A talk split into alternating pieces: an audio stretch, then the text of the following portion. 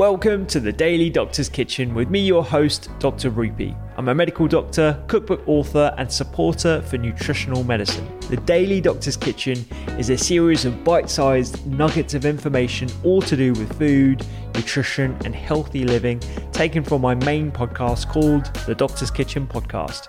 And if you want to learn how to eat well every day, check out my recipes, books, and free newsletter at thedoctorskitchen.com.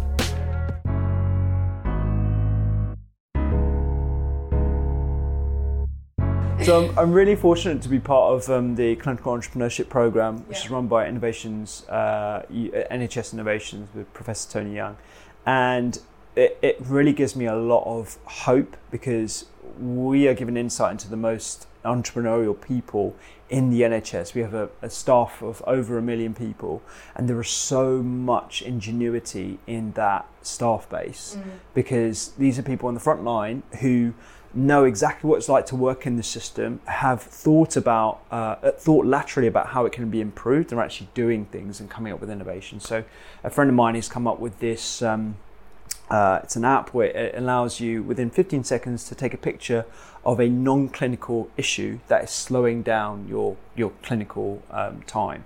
So a, a, broken light bulb, mm. or um, the infectious, uh, uh, the um, blood culture bottles that have run out again on ward three. You know those little things they build up, and they're the yeah. reason why we're we are slowed down, and the reason why we have frustration and all that kind of stuff. Because mm. otherwise, generally, what happens is you go and ask uh, the HCA or the nurse, like, where is it? It's not their responsibility. Whose responsibility is it? So. Yeah.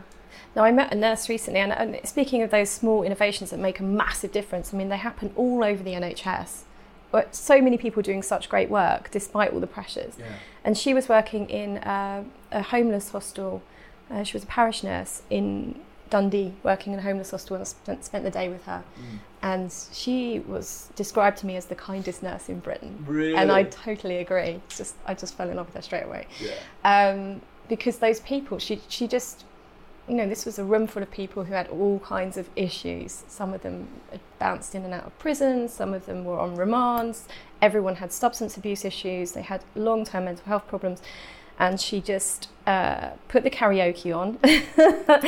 said, said if you have time, if you're busy judging these people, you don't have time to love them. And she really did love them. But what she'd done in an innovation way is she had made a street map of Dundee and she'd given them an actual physical map and shown the times and the points where they could get dental treatment, where they could get food, where they could get the lunch, whatever whatever it was. This this hostel will accept you at night on this night, and it was just a map, and it had made so much difference to these people's yeah, lives. Yeah.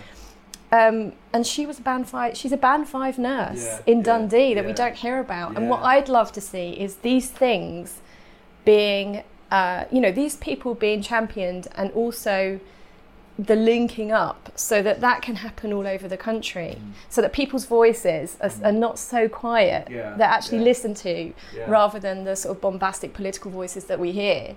we should be listening to those people like you said the frontline staff who are on the ground having great ideas exactly yes and i think that's what you did so well in your book because you married like the brutality and the, and the, the real sort of um, nuts and bolts of, of clinical medicine mm. with the softer as important touch of kindness mm. that is usually in, on behalf of uh, the nursing staff. And I think it's that kind of marriage of accepting it's not just all, you know, medications and interventions and surgery and all that kind of stuff. There is a huge underside to the NHS that is the reason why we're getting people better. It's and it's and it's kindness. Yeah, I think so.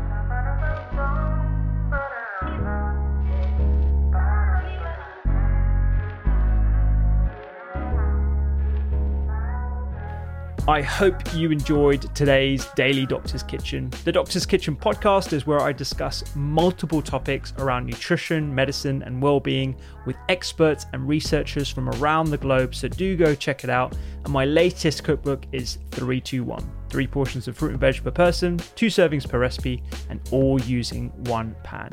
Find me on social media at doctors underscore kitchen and sign up for recipes every week at thedoctorskitchen.com. I'm Dr. Rupy. Have a beautiful day.